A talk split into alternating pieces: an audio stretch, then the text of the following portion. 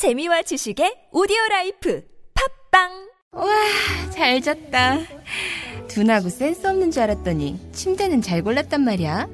여보, 어제 온 소파도 너무 편하던데 소파는 어디 거야? 당연히 쇼엔이지. 어, 편안함을 파는 사람들 쇼엔 소파도 출시했구나. 그럼 이제 침대도 소파도 당연히 쇼엔이지. 편안한 건 다 파는 거네. 역시 쇼엔이지.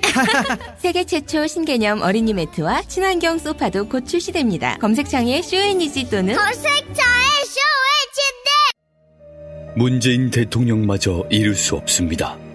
언론 권력의 끝없는 왜곡과 조작의 숨은 일곱 가지 비밀. 제대로 알아야 끝까지 지킨다. 조기숙 정치학 박사의 팩트로 파헤친 보고서. 왕따의 정치학. 위즈덤 하우스 미디어 그룹. 다시 날씬해지고 싶어 다이어트 해야 하는데 좀 간단한 방법 없을까? 1522-6648 1522-6648 혹은 비타샵을 검색해 주세요. 엄마! 가글 했는데 입에서 뭐가 나왔어! 어, 그거 올리덴탈 체크 가글이라 그런겨. 지금 쓰고 있는 가글, 사용 후 확인해 보셨나요? 무색소, 무알콜, 무계면 활성제의 올리덴탈 체크 가글은 쉽게 나온 입안의 이물질을 눈으로 확인할 수 있습니다. 딴지마켓에서 판매 중입니다.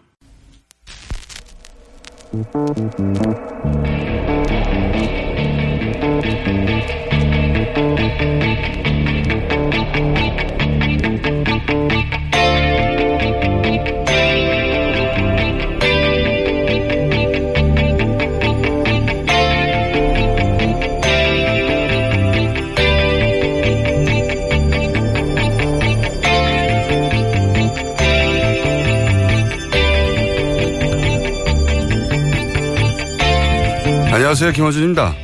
지난주 아일랜드에서는 인도 뭄바이 태생 이민자의 아들 버라드커가 인도인 2세로는 최초로 총리가 됐습니다. 38 역대 최연소 총리면서 게이입니다. 세르비아에서는 지난주 차기 총리로 브르나비치가 지명됐고 레즈비언입니다. 스페인 여성 국방장관 차콘 임신한 채 군 사열을 한 게 벌써 10년 전이고 이제 나토회에서는 여성 국방 장관만 서너 명씩 모입니다. 그 나라들은 소수자 인권이 원래 높았다. 아닙니다. 아일랜드인 아무에게나 물어보세요. 천주교가 사실상 국교의 나라에서 게이 총리를 몇 년 전까지 상상이나 했냐고. 세르비아는 국민 85%가 동방 정교회입니다. 스페인은 마초이즘으로 유명하죠. 세상에 원래 그런 건 아무것도 없습니다. 기존 질서를 유지하려는 힘을 변화하고자 하는 힘이 넘어서면 그때 사회는 한 발자국씩 진화하게 되는 거죠. 문재인 정부가 오랜 세월 이 땅을 지배해왔던 주류의 기준으로는 기존 질서를 거역하는 소수자 정부라는 걸 새삼 깨닫는 요즘입니다. 원래 그런 건 아무것도 없다는 걸 매일 되새기는 정보가 되길 기대합니다. 김원준 생각이었습니다.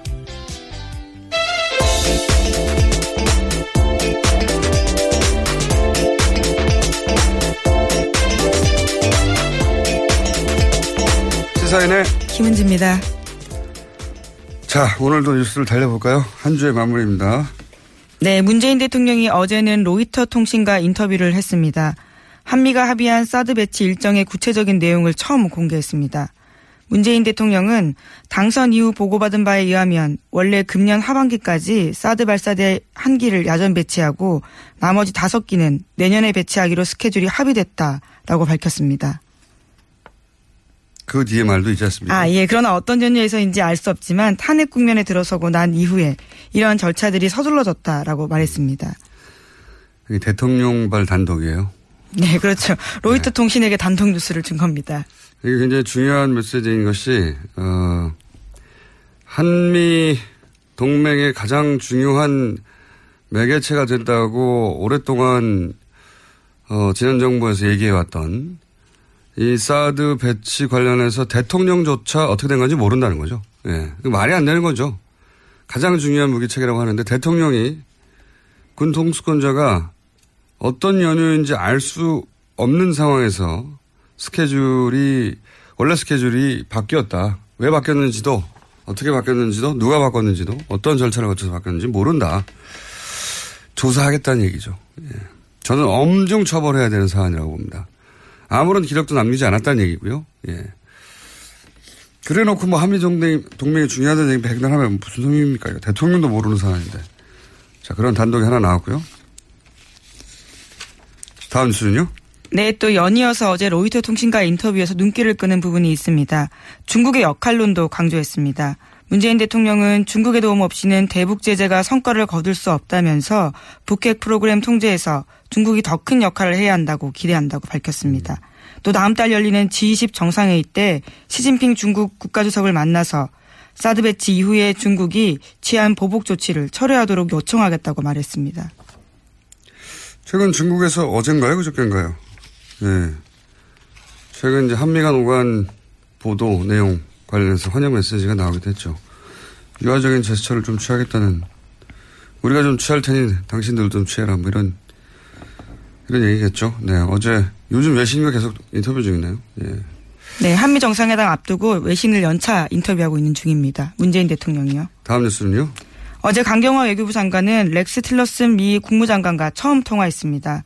틸러슨 장관은 사드 부지 환경 영향 평가 등 국내법적 절차에 대해서 한국 내 민주적 절차를 존중한다라고 밝혔습니다.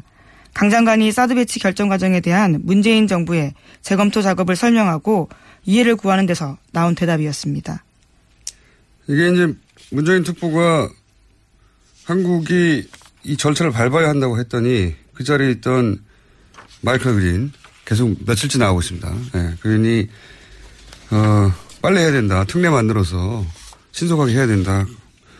이런 걸 토대로 뭐 한미 동맹이 위태롭다는 호들갑을 떨었잖아요. 네. 그런데 이제 국무장관이 존중한다고 예. 미 국무장관이 한미 동맹을 깨고 있는 거죠. 그 호들갑을 떨던 시각에서 보자면 예. 말이 안 되는 거였는데 제가 3일째 이 얘기를 하지 않을 수가 없네요. 그,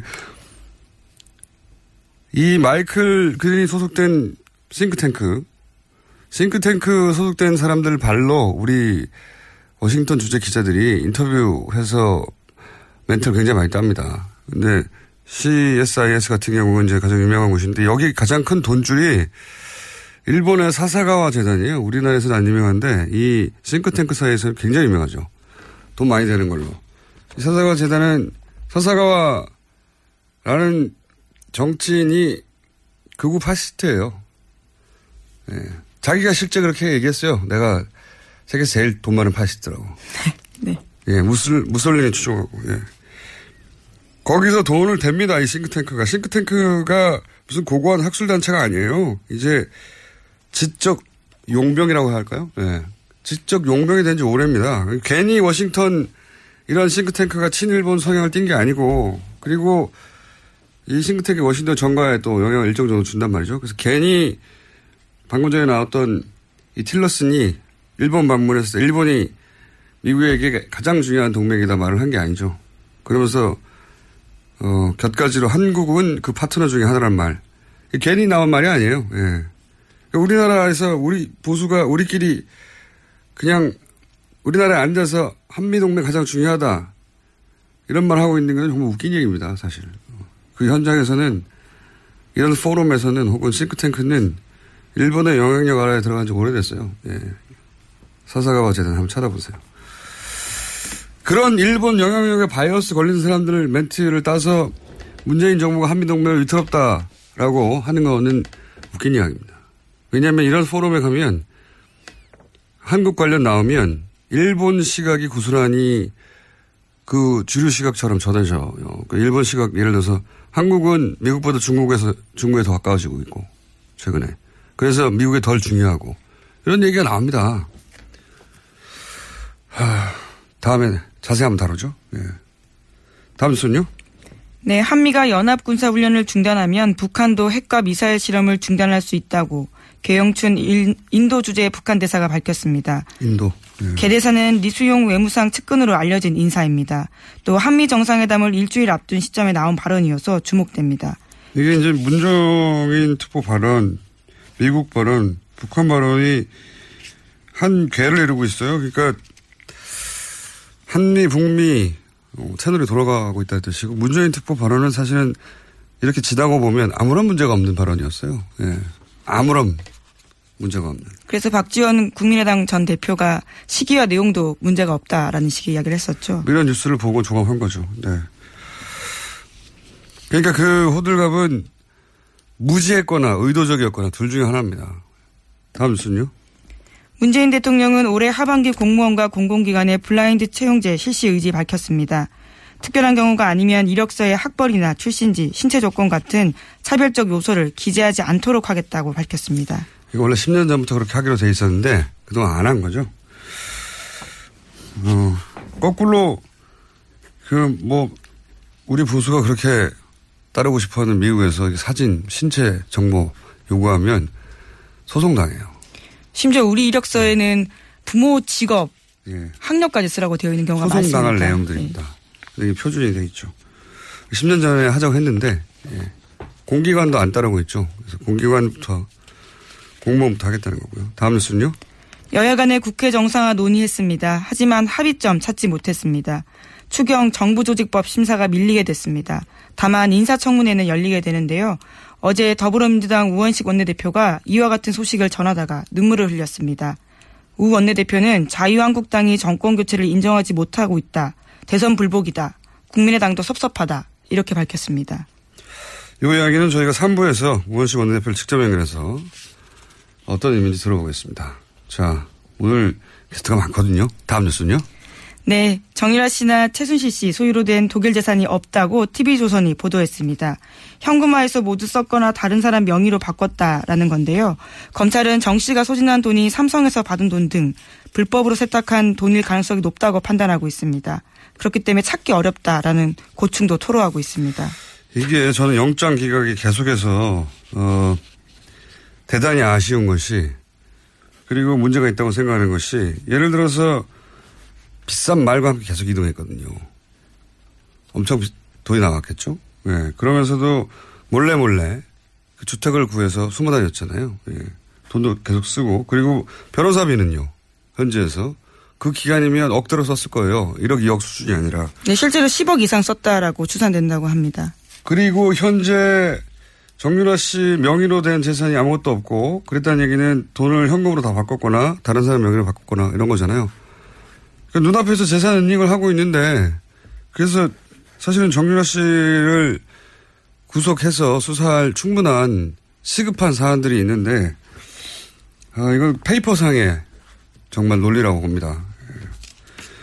예. 재청구 해야 된다고 보는데 과연 재청구해서 될지 모르겠어요. 지금 같은 상황에서는. 그 속에 이유가 있다고 저는, 저는 개인적으로 생각하는데. 자, 다음 뉴스는요? 정유라 씨가 해외 도피 중에 지인들한테 쓴 편지 내용 또 나왔습니다. 이번에는 최순실 씨 비서 안모 씨에게 쓴 편지 내용입니다. 법률 용어를 동원해서 변론 대책까지 지시했는데요. 특검이 편파 수사를 한다는 주장을 해야 한다. 특검 목적은 박근혜 대통령 탄핵임을 밝혀서 수사가 무죄 추정 원칙을 벗어난 것이라고 해야 한다. 라는 내용 등이 쓰여 있다고 합니다. 그러니까 어리숙한 연기했는데 아니었어요. 예, 지금 대응하는 걸로 봐- 봐도 그렇고 다시 한번 구속에 구속 수사의 필요성이 있다. 저는 생각합니다. 자, 다음 뉴스는요? 네, 어제도 박근혜 전 대통령과 최순실 씨의 뇌물 재판, 뇌물 재판 열렸습니다. 관련해서 최순실 씨가 재판을 받던 중에 변호인의 휴대전화를 작동하다가 들켰습니다. 검찰이 강하게 문제 제기하면서 재판장도 최 씨에게 경고했습니다. 변호인의 전화로 외부와 메시지를 하고 있다는 의혹인 거죠? 예. 네, 이번만이 처음이 아니고요. 지난번에도 있었다라고 검찰이 문제 제기했습니다. 재판정에서도 이러고 있으니까요. 재판정이 아닌 곳에서는, 예. 어, 항상 해왔다는 합리적 의심을 가질 만 하죠. 자, 다음 뉴스는요? 최태원 SK그룹 회장이 박근혜 전 대통령 재판의 증인으로 어제 참석했습니다. 대통령과의 독대 당시에 최 회장은 동생의 가석방을 언급했고 박근혜 전 대통령은 SK의 출연 금액을 직접 확인했다고 진술했습니다. 대통령이 직접 돈 얘기하기 쉽지 않은데 얼마 내느냐는 거 물어봤다는 거 아닙니까? 네, 안종범 전 수석 불러서 직접 금액 확인하고 감사한다라는 이야기까지 했다고 합니다. 관련주사 나올 때마다 웃음이 나와요. 예. 최태원 회장이 직접 진술한 부분입니다. 그러니까 독대니까 둘밖에 모르는 얘기인데 그동안 안종범 어, 실록에 의해서만 간접적으로 전해지다가 당사자가 나와서 돈, 돈 얼마 내냐 물어봤다. 예. 재밌는, 재밌는 뉴스입니다. 네. 어, 그래놓고 자기는 전혀 국가를 위해서 한 일이고, 예. 돈이 어떻게 오가는지는 몰랐고, 요구한 적도 없다고. 다음 수는요?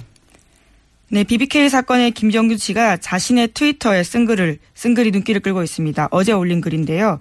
2007년 대선 직전 박근혜 전 대통령의 변호인인 유영아 변호사가 자신에게 기획 입국을 제안했다고 주장했습니다. 이런 김 씨의 주장에 대해서 유영아 변호사는 트위터 내용을 보지 못했다면서 상식적으로 판단해 보라고 말했다고 하고요.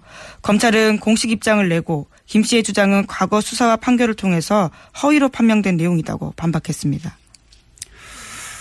이게 무슨 그 진실 공방처럼 보도가 됐는데 새로운 게 아니에요. 이미 진작에 이혜원 의원이 마침 그러고 보니까 이혜원 의원 인터뷰도 하네요.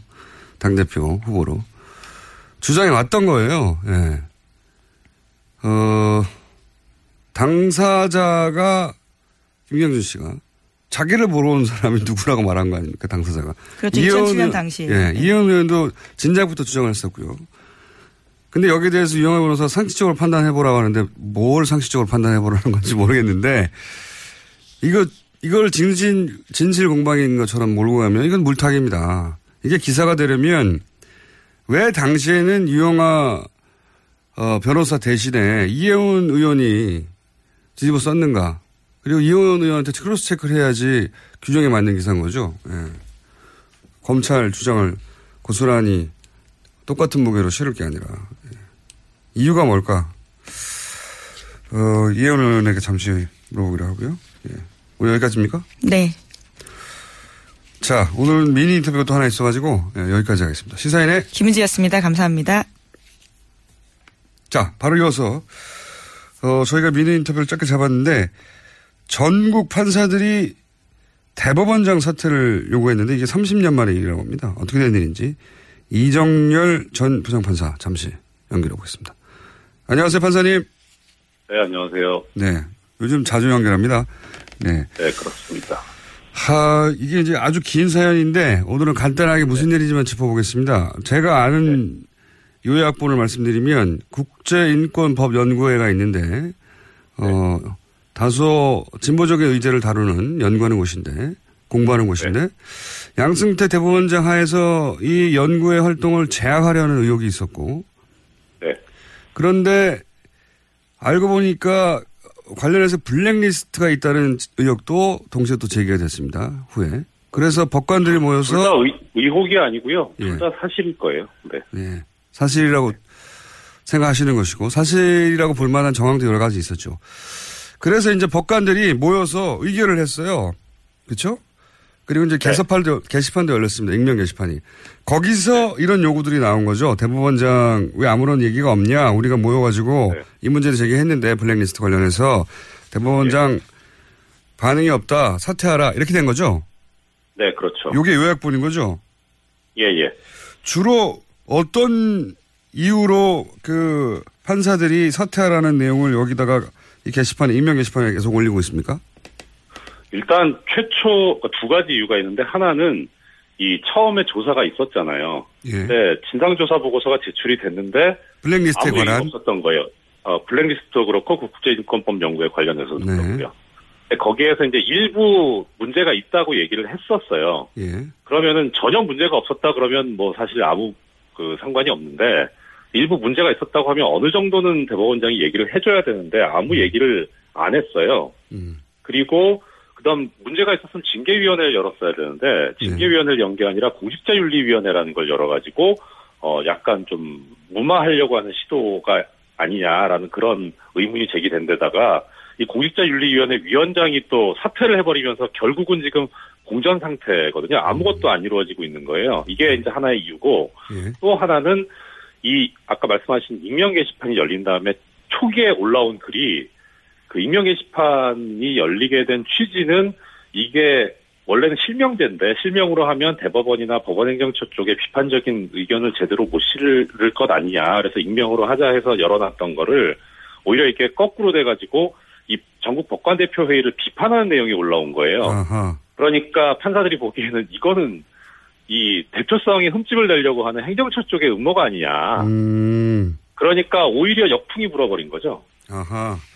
익명 게시판을 열어서 이런 어, 법, 전국 법관 대표 회의에서 의결됐던 내용이나 이런 내용에 대해서 비판하는 내용이 올라오자 거꾸로 이제 어, 법관들이 화가 나서 네. 이 익명 게시판을 열었던 이유가 결국은 어, 이 판사들의 요구를 이런 네. 식으로 뒤에서 비판하려고 했던 거냐라고 거꾸로 물러가라 이런 얘기가 된 거고요. 네. 예, 그리고 게다가 또 하나 있는 게 지금 사실 이게 이야기하기 조심스러운 건데 익명 게시판이기도 하고 내부 게시판이잖아요. 네. 그러니까 외부에서는 사실 알 수가 없는 건데 법관 아니면 이게 거의 예, 이게 거의 실시간으로 지금 보도가 되고 있거든요. 누군가가 전달한다는 얘기네요. 네. 예, 그리고 게다가 지금 요새 올라오는 글들이 뭐 저는 언론 보도를 보고 알긴 했는데 이게 너무 수준이 낮다는 거예요. 그래서 이게 정말 법관이 쓰고 있는 게 맞냐. 그러니까 오히려 이게 정말 아니 뭐 법관들도 게시판에 가면 네티즌이죠. 아, 뭐 그렇긴 한데 이게 법관 수준의 글이 아니라는 거예요. 그래서 오히려 법관들 일부 법관들의 아이디가 도용당하고 있는 건 아니냐. 뭐 그런 얘기까지 하고 있더라고요. 예, 그 정도다. 네. 네. 그래서 대법원장 물러가라는 얘기가 나왔다. 이 사안은 저희가 어, 따로 한번 왜냐하면 지금 현재 막 벌어진 일이고 진행 중인 일이라 오늘은 여기까지만 할 텐데요. 마지막으로 한 가지만 더 여쭤보자면 어떤 일이 벌어졌는가 하는 정도만 지금 체크하는 건데 네. 어차피 임기가 석 달밖에 안 남았는데 대법원장이 네. 굳이 퇴진을 요구하는 이유는 뭔가요? 간단하게 정리해 주십시오. 판사들 성향이죠. 판사들은 법률가거든요. 법률가 중에 법률가기 때문에 임기가 하루가 남아도 아닌 건 아닌 거예요. 무슨 말씀인지 알겠습니다. 오늘 여기까지 듣겠습니다. 감사합니다. 네, 고맙습니다. 지금까지 이정렬 전 부장판사였습니다. 골반 잡자 바로 잡자 바디로직 허리 통증 바로 잡자 바디로직 몸매 교정 바로 잡자 바디로직 자세가 좋아지는 골반 교정 타이즈 바디로직 검색창에 골반 교정 바디로직 삐딱한 남성 골반 허리에도 역시 바디로직입니다. 바디로직의 효과를 못 느끼셨다면 100% 환불해드립니다. 자세한 환불 조건은 홈페이지를 참조하세요. 아무도 묻지도 따지지도 않고 가입하셨다고요? 보험은 너무 어려워요. 걱정 마십시오. 마이보험 체크가 도와드립니다. 1800-7917 마이보험 체크로 지금 전화 주세요. 1800-7917 이미 가입한 보험이나 신규 보험도 가장 좋은 조건을 체크해서 찾아드립니다. 인터넷 한글 주소 마이보험.com 또는 카카오톡에서 아이디 검색 마이보험을 친구 추가하여 상담하실 수 있습니다.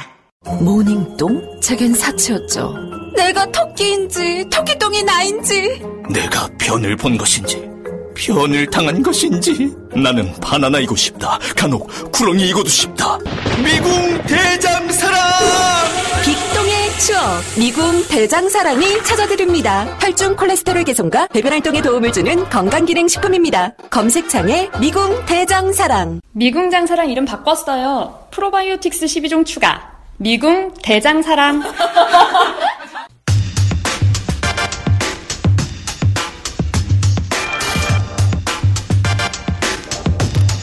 자유한국당 당대표 경선이 홍준표 후보가 TV 토론을 거부하면서 그 갈등이 격화되고 있는데요. 자유한국당 대표 경선에 신상진 후보 전화 연결돼 있습니다.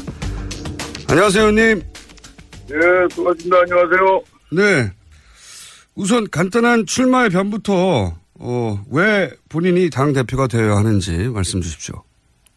예, 어, 저희 지금 자유한국당이, 어, 지난 탄핵 사태 또 대선 참패 겪으면서 아주 지금 괴멸의 위기까지 지금 와 있습니다.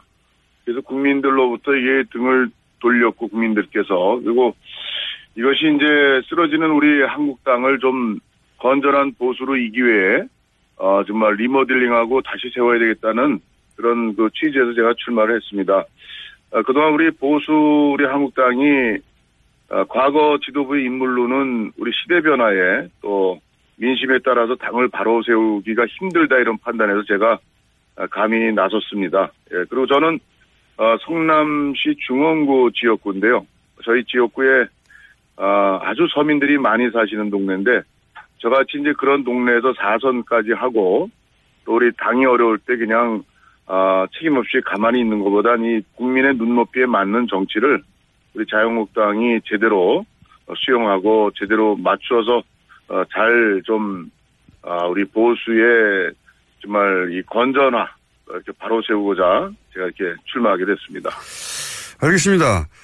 어, 사선이시긴 한데, 이제 대선 후보였던 홍준표 전 지사나 당지 후보를 영입했던 원유철 의원에 비해서 이제 상대적으로 지명도가 낮은 건 사실인데요.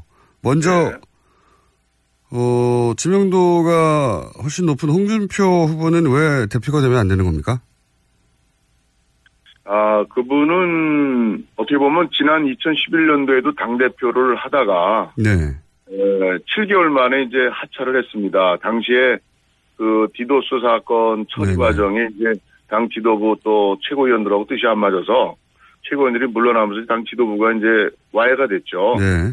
에, 이제 그것이 어떻게 보면 이제 지도력의 한계라는 하나의 그 실천 과정에서 보여줬던 모습이라고 볼 수 있고 또 지금 아 우리 국민들이 원하는 거는 개파가 좀 보수당이 개파 갈등으로 맨날 싸워서 여 기까지 왔는데 좀 그런 어, 개파 갈등 어떤 사익을 추구하는 그런 식의 어, 당권 투쟁 같은 게 좀 없어야 되겠고 또 어, 지금 이제 우리 국민들이 좀 이 품격 있는 좀 그런 정치를 원합니다. 근데 우리 홍준표 후보 같은 이제 그런 면에서 좀 국민의 기대에 좀 못 미치는 부분이 많이 있고 그래서 어, 저 같은 경우는 이제 사실 인지도 면에서는 약하지만 어, 인지도가 오히려 어, 없는 것이 없다기보다 좀 낮은 것이 어, 저는 오히려 이제 참신한 정치, 또 저 같은 경우는, 어, 13년 정치하면서 어느 계파에 속하거나 줄서거나 이런 적이 없습니다. 그래서 저는, 어, 계파 갈등을 옆에서 수없이 잘못된 걸 봐왔기 때문에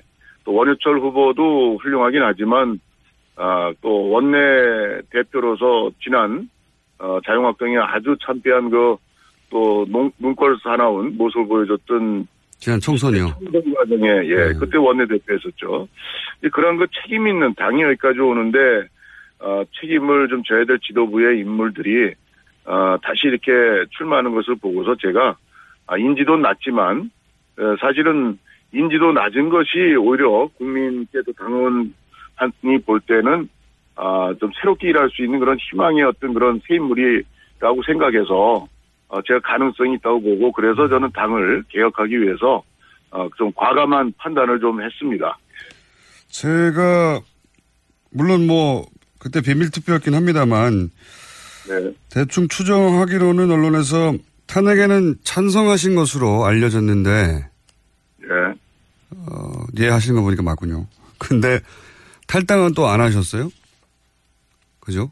아, 저는 뭐 어, 근데 그 탄핵이 사실은, 어, 절차상이나 저는 좀 문제가 있었다고 생각을 합니다. 아, 이게 어떤 죄목이나 이런 탄핵 사유가 사실 언론에서 많이 언급이 됐지만, 아, 그것이 사실은 이제 그 어느 정도가 진실이고 어느 정도가 사실이 아닌지에 대한 명백한 아, 특검에서 그것이 조사가 충분히 대, 조사 들어가기도 전이었죠. 12월 9일이. 그래서 저는 탄핵 자체의 절차상의 문제를 느꼈음에도 불구하고 이것이 당시의 그 사태가 어, 대단히 그 국정이 아주 나라가 아주 대단히 혼란과 위기를 거듭하고 또 박근혜 대통령 전 대통령이 당시에 4월 하야설 그리고 또 조기 대선 어, 언급을 당내 지도부에게 공개적으로 한 건 아닙니다만은 그렇게 해서 우리가 당론을까지 했는데 사실은 그렇게까지 사태가 이좀 뭐 차분히 이게 전개되는 상황이 아니고 오히려 국가가 더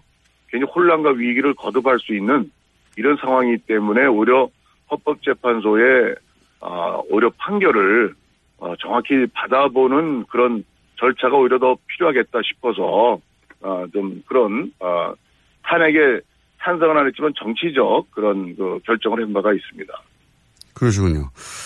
그 탈당 문제는 네. 저는 그렇습니다. 이게 당 안에서 쭉 저 저 같은 경우는 어떻게 보면 친박도 전혀 아니고 뭐 권력 주변에 뭐 가본 적도 없고 어떻게 보면 의정 활동 또 국회직 활동 지역구 활동 열심히 했던 의원인데 근데 아, 그 당에 어쨌든 공천받고 국회의원 하고 있고 어쨌든 공동 연대 책임이 있는 입장에서 근데 탈당한다는 거는 뭔가 집에 불이 났는데 불 끌 생각 안 하고 또 책임지는 그런 자세에서 이 좀 나가서 어떤 해결하는 당시에 또 어, 또 반기문 또 유엔 전 사무총장의 대선 어, 후보로였던 옹립 뭐 이런 문제들이 정치적 계산이 깔려 있어가지고 그게 탈당한 그런 계산적 탈당에 대해서 저는 어, 좀 찬성을 안 했고 어, 무너져도 같이 우리 책임지고 어, 좀 뭐 당시 이제 새누리당에 어, 그대로 몸을 담고 어, 잘못된 거 있으면 최대한 고치려고 고쳐야 되는 그런 방향을 가지고 탈당을 당시 안 했습니다. 탈당이 전부라고 생각하지 않았습니다. 알겠습니다. 자, 그럼 이 질문을 좀 드려봐야 되겠습니다. 자유한국당이 문재인 정부 출범 이후에 어, 박수 쳐준 대목이 아무것도 없다는 이미지인데요. 이거 이게 언론에 잘못 알려진 이미지입니까? 아니면 실제 문재인 정부가 잘하는 게 없어서 박수를 쳐주지 않은 건가요?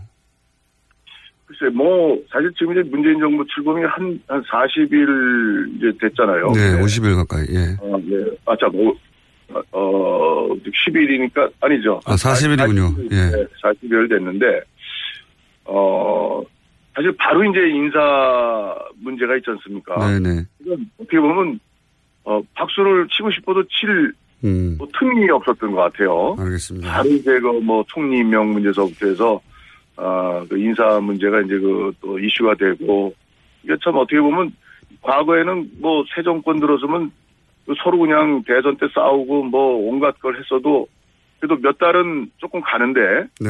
어, 이렇게 이제 새 정부가 일단 어쨌든 선출이 됐으면 어, 일할 수 있는 좀 그런 힘은 얻어야 될 거 아니야? 잘못됐든 잘했든. 근데 네.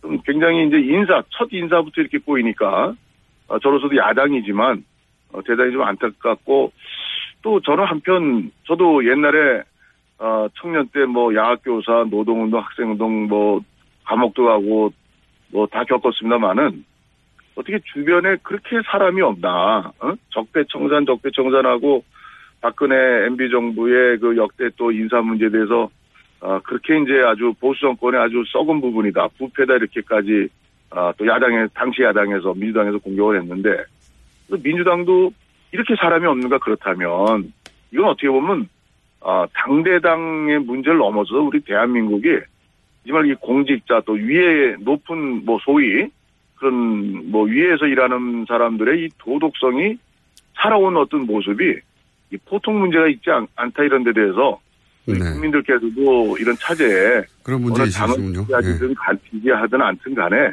이런 문제에서는 좀 바로잡고 그리고 또 문재인 정부도 널리 인재를 구하면 좋은 사람이 있, 있을 거예요. 근데 이게 이제 바로 자기 측근들 주변 이 코드 뭐 이렇게 또 선거 때 공을 세웠거나 이런 가까운 데서 찾다 보니까 아, 이런 한계들을 노, 노정해서 야당으로서도 이런 문제를 뭐 그냥 또 이렇게 뭐 박수치고 넘어갈 수는 없지 않습니까? 그래서 참이 참 대단히 안타까운 현실입니다. 알겠습니다. 뭐 강경화 상관이 측근이거나 가까운 데 찾은 건 아닌 것 같긴 한데 그런 문제 인식은 알겠고요. 예, 예. 그러면 본인이 당 대표가 되면 이 대외 관계는 어떤 변화가 있을 예정입니까? 그래서 이건 뭐 일방으로 변화가 뭐 온다고 보기는 어렵고요. 아, 우선은 이제 국정을 운영하고 또, 또 현재로서 어쨌든 간에 제1당이죠. 민주당이. 그래서 이게 집권당, 집권 정부와 여당이 우선 좀, 어, 빨리 어떤 욕심껏 일을 처리하려고 하는 그런 무리한, 아, 그런 일을 하다 보면 또 국회가 걸리적거리고 어떻게 보면 또 야당이 아주 걸리적거린 존재가 되고 이런 인식을 가지고서는 뭐 여야 어떤 대립은 종식되기가 어렵고 또 발전적 관계를 맺기가 어렵다고 생각하고 좀 문재인 대통령서부터 여당 정부가 좀 느리더라도 이 기회에 좀 뭔가 우리나라가 좀 이 법치 또 국회와 정부의 어떤 협력 관계 이런 모델을 좀 잘 만들어 나가면 다음에 어떤 정권이 들어서더라도 어, 우리나라에 좋은 그런 정치 발전이라는 큰 어, 그런 기초를 놓을 수 있겠다 생각해서 어, 칼자루는 결국 정부 여당이 지고 있고 또 그것이 합리적이고 또 야당이 아무리 때를 쓸래도 합리적이고 국민 지지를 받는다면 진정하게 그러면 어 야당을 이길 수가 있겠죠. 그렇지만 지금의 인사 문제라든가 또 이번에 뭐 추경도 사실은 불효불급한 거는 우리 야당이 반대한다면 국민들한테 돌매 돌파매 맞죠. 그렇지만 뭐 공무원 수를 뭐 대폭 늘린다든가 그게 사실 일자리 늘리는 그런 거로 볼 수는 없는 거죠. 그래서 좀 예를 들어서 공무원도 1,500명 이게 아니라 뭐 249명이 필요하다. 원래 공무원 증원은 대단히 그, 그 철저하게 그 따져서 원래 그 하는 겁니다. 근데 이걸 그냥 뭐 일자리 해가지고 그 공시생들 어 정말 그냥 이 지원만 왕창 늘려놓고서 거기에 희망 어 가는데 그 희망 그 성취하는 그 취업이 공무원으로 되는 사람이 얼마나 있겠습니까? 그래서 좀 이런 정책들을 좀 합리적으로 좀 야당하고 좀 이 통과되고 또 함께 할 수 있는 걸 미리 예상해서 좀 거기에서 조금 더 나가든가 해야지 일방 추진을 하면은 야당이 제가 당대표가 된들 또, 어, 또 협치를 또 저도 하고 싶어도 알겠습니다. 않은 그런 상황들을 여당이 또 집권 정부가 잘 풀어야 된다고 생각합니다. 알겠습니다. 주로 이제 청와대와 여당의 잘못을 지적하셨고요. 예, 그쪽이 어, 책임이다고 말씀하셨는데 한 가지만 더 여쭤보자면 그러면 자유한국당은 이 여야 대치 국면에서 잘못이 없습니까? 어, 뭐, 글쎄, 뭐, 힘없는 또 뭐 약한, 어, 소수의 또, 어, 저 대선 참패로 상처 입은 많은 그런 이 후유증이 있는 당인데, 글쎄, 뭐 이것은 어떻게 보면, 어, 힘 있는 정부와 여당이 또 새 정부가 좀 야당을 좀 이게, 좀 이게 좀 같이 끌고 가는, 어, 설득하고 이런 좀 부드러운 자세가 필요한데, 야당이 뭐, 먼저 잘하자, 뭐, 어떻게 하자 하고서 이런 인사 문제, 이런 난맥을 지금 인사가 제일 중요하지 않습니까? 근데 이걸 그냥 드러나는 연일 드러나는 이런 문제를 또 인사청문회라는 그런 그 국회의 그 절차 과정이 있는데 여기에서는 또 물르게 또 그냥 위장전이 또 좋다 그러고 대충 넘어갔다가는 이건 또 글쎄 문재인 정부가 잘 되기를 뭐 소망하는 그런 또 국민들은 뭐 또 평가를 어떻게 할지 몰라도 또 또 우리 또 우리 당을 또 지지하는 또 보수나 또 아니면 일반 국민의 상식에서 봐서는 또 야당이 또 그렇게 해서는 또 안 된다고 생각합니다. 언제 고칩니까, 그런 거.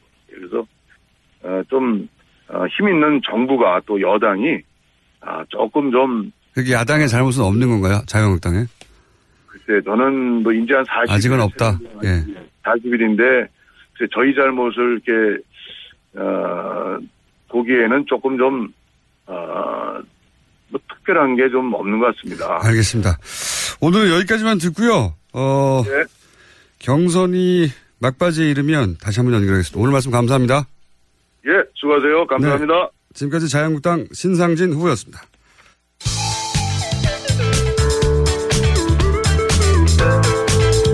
뉴스의 깊이가 다릅니다.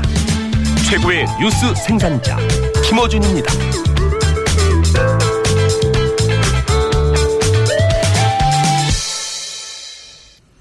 자, 바른정당도 새 당대표가 이제 월요일에 결정됩니다. 이현 의원 전화 연결됐습니다. 안녕하십니까? 네, 안녕하세요. 네, 당대표 경선 때문에 고정 코너도 출연을 못하시는 역차별을 받고 계신데. 아유, 감사합니다. 그래도 이렇게 연결해 주셔서 고정 코너는 아니더라도. 네. 다른 질문 전에 가- 오늘 갑자기 어제 뉴스가 나와서 이영하 변호사 얘기가 나왔어요. 김명준 씨. 아, 그래요? BBK. 예. BBK 김명준 씨가 전당대 하느라고 그 뉴스는 못 봤는데 무슨 네. 일인가요? 본인을 만나러 온 사람 기획 입국을 제안한 사람은 이영하 변호사다라고 얘기를 아, 했거든요. 김경준 씨가 그렇게 얘기를 했대요? 네, 네. 이현 의원님이 어, 오래전부터? 예, 네. 오래전부터 내가 아니고 이영하 변호사라고 주장하셨었습니까? 근데 드디어 이제 진실이 밝혀졌네요. 예. 당사자가 그런 말을 했죠, 처음으로. 그동안은 이현 의원님의 일방적인 주장. 그동안 제가 궁금한 제가 건 아니라고 그렇게 얘기를 했는데. 그러니까요. 한 가지가 궁금합니다. 예. 한 가지가. 왜 이현 예. 의원에게 당시에 뒤집어 씌웠을까요? 제가 그때 좀 말씀드렸지만 친박들이 절 공천 안 주려고 할 그런 국면이었었잖아요. 그때 타이밍이. 예, 예. 그리고 제가 말씀드렸을 때는 이제 친박 모 중진 저를 공천 안 주려고 하시는 핵심 인물 그분이 갑자기 전화하셔서 내일 검찰이 모종의 발표를 할 텐데 거기 반박하지 말고 그냥 가만히 있으라. 뒤집어 쓰라는 거 그러시? 뭐 네. 그리고 그 다음날 검찰이 발표한 게 감옥에 김경준을 만나 저기 김경준을 이혜훈이 접촉했다. 예, 예. 나는 그런 발표를 했었거든요. 제가 아니라고 나는 접촉한 적도 없고 나는 감옥에 간 적도 없고 난 미국에 간 적도 없고 나는 만날 수도 없고 김경준을 변호사도 아니기 때문에 알겠습니다. 아무리 아니라고 하더라도 그때 그게 안 먹혔잖아요. 네. 당사자가 이제 오늘 드디어 이현 의원님 말씀처럼 네, 본인을 만나러 온 사람이 유영아 변호사라고 얘기를 했어요. 네. 이 얘기는 아, 참 기가 막히네요. 네, 당 대표가 대심에 출연하셔서 다시 한번 얘기하게 하고요. 네. 아유, 정말 이제 속 시원합니다. 네. 진실은 진짜 언젠간 드러나네요. 자, 오늘까지의 어, 전국을 돌면서 한 누적으로 현재 1위세요. 아유, 뭐, 감사합니다. 근데 아직 뭐, 선거의 한 4분의 1도 진행이 안 된 상태라. 수도권을 안 했기 때문에 그죠? 네. 예. 그리고 또 저희는, 어, 당원도 많고 당원들 투표율이 높은 곳이 TK거든요. 예. TK가 아직 투표를 진행하고 있고 이게 끝나지 않았기 때문에 그렇군요. 전혀 뭐 판세를 짐작하기는 좀 어려운 상황입니다. 현재 판세로는 어, 지금까지의 판세만으로는 1, 2위를 이현 후보, 하태경 후보가 예, 큰 차이 없이 박빙으로 다투고 있다 이 정도인데요. 하태경 후보 저 인터뷰했더니 본인이 1등 할 거라고 예, 본인은 본인과의 싸움이라고 하던데 하태경 의원은 당 대표 하면 안 됩니까? 아, 저는 뭐 하태경 후보 잘 하지만 저는 이 국면에서 이제 하태경 후보가 잘할 수 있는 국면이 있고 또 저 같은 사람이 필요한 국면이 있고 이게 다 타이밍이 좀 다르지 않나 생각합니다. 근데 지금은 강온 양면 전략이 동시구사가 돼야 되는 국면이라고 생각해서 저 같은 사람이 더 필요한 국면이다 이렇게 감히 말씀을 드리겠습니다. 하태경 의원은 왜 강원을 못하는 거죠? 아 하태경 의원님은 좀 강한 면이 강, 많으시죠. 강강으로 나갈 가- 공산이 큽니까? 예. 근데 이제 밖으로는 대여 강경 투쟁을 해야 되잖아요. 선명하게. 아무래도 야당이다 보니까 예. 그런 면도 있고 그다음에 또 보수 안에서도 경쟁이 있잖아요. 여기 진짜 보수, 가짜 보수, 주도권 예. 경쟁이 있으니까 강력한 리더십이 필요하긴 한데 동시에 저희가 좀 작은 정당이다 보니까 여기서 한 분이라도 놓치면 또 흐트러질까봐 다들 걱정이 많으세요. 근데 이렇게 똘똘 뭉쳐서 하나로 가려면 화합이 필요하잖아요. 이 또 화합은 어머니 리더십 포용하고 끌어안고 이렇게 다독이고 하는 이런 것도 필요하거든요. 그래서 저는 감히 강원 동시구사가 되는 거는 제가 아니냐 이렇게 그냥 당원들께 말씀드리고 있습니다. 하태경 의원님 훌륭하죠. 정운천 의원은 그러면요. 뭐가 문제입니까? 당대표 하는데. 아 문제가 있는 건 아니고요. 문제가 없으면 정운천 대표 아니, 다 훌륭한데 예. 아, 다 훌륭하죠. 정은천 의원님, 김영우 의원님 다 훌륭하죠. 근데 이 국면에서는 제가 그분들보다 좀 필요한 국면이다. 그냥 그렇게 말씀드리는 거죠. 김영우 후보는 저희와 인터뷰를 거절하셨어. 네 분 중에 유일하게. 뭐, 인터뷰를 못 아, 했는데. 거절하셨어요? 네. 유일하게 거절하셨어요. 몇 가지 질문인데, 김영우 후보 말씀하셨어요. 네. 김영우 후보가 의원님, 이혜원 의원님 뉴스공장 출연을 토론회 때 지적하셨다고요? 왜 거기 나가냐고 막 공격을 하셔가지고 제가 좀 당황했어요. 그래서 아니 왜 나가면 안 되냐 그랬더니 어 문정인 특보 발언 이런 부분을 얘기를 하면서 어 진행자의 생각에 동의하냐 그래서 아니 진행자하고 생각이 같을 수도 있고 다를 수도 있고 어떻게 뭐 모든 생각이 다 똑같은 그런 진행자 프로만 골라서 나가냐 진행자하고 생각이 다르다고 그 프로 나가면 안 되냐 제가 그렇게 말씀드렸어요. 네. 당대표 토론에서 뉴스공장이 거론이 됐습니다. 참. 네. 아니, 제가 하- 재밌어가지고 여쭤봤어요. 핫하다는 거죠. 아, 그리고 그만큼 우리 진행자께서 완전히 국민 아, 아이콘이시잖아요. 오늘, 오늘 여론조사가 있다고 너무, 오늘 여론조사가 있죠? 오늘 아니요 저희 내일 모레인가? 아, 내일 모레인가. 여론조사가, 여론조사가 아, 내일 내일 모레일 겁니다. 아마. 네, 예. 당원, 그, 책임당원과 일반당원, 그러고 나서는 일반인들을 상대로 한 여론조사인 거죠? 네 맞습니다. 그게 30%입니다. 일반인을 상대로 한 여론조사 굉장히 중요하네요. 아, 그게 굉장히 중요합니다. 왜냐하면 당원은 7만 명이 다 투표를 물론 안 한다 그러더라도 그래도 한 몇만 명이 투표하시잖아요. 그 몇만 명이 투표한 게 70%가 되는 거거든요.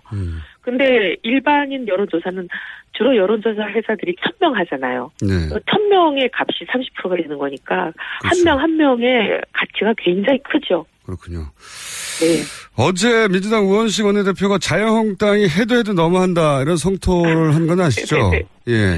들었어요. 근데 아니 왜 우원식 원내대표님은 저는 자유한국당이 해도 해도 너무한다는 데는 동의하거든요. 거기는 동의하는. 어떻게 아 예. 거긴 동의해요. 어떻게 반대 말고 할 줄 아는 게 없냐. 예. 저도 그런 생각이 들긴 들어요. 네. 그래서 성토를 하는 것까지는 저는 이해를 하는데 조금 너무 나가셨어요. 추경을 반대하는 건 대선 불복이다 하시는 거는 조금 너무 하신 것 같아요. 자유한국당의 태도에 대해서 대선 불복이라고 하신 것 같긴 한데 이 대목은 저희가 잠시 후에 또 우원식 원내대표 인터뷰가 있으니까 아, 예, 그 네. 진위는 여쭤보기로 하고요. 여하간 제가 궁금한 것은 자유한국당이 해도 해도 너무한다고 하는 그 대목에 대해서는 동의하십니까? 아, 동의하죠. 자유한국당이 추경을 심사조차 안 하겠다. 이거는 누가 들어도 너무하고요. 저는 이건 내로남불 좀 그만했으면 좋겠어요. 이건 전형적인 내로남불이거든요. 왜냐하면 아 이거 조금 길게 설명드려도 되나요? 3번밖에 안 남았으니까 알아서 쓰십시오. 예. 아, 네. 추경을 아무 때나 못하게 아예 그냥 국가 재정부에 못을 박아버리자. 전쟁이 나거나 자연재해가 나거나 막 이런 거 아니면 못한다. 이렇게 법을 바꾼 게 박근혜 당대표 시절이에요. 네. 저희가 야당할 때.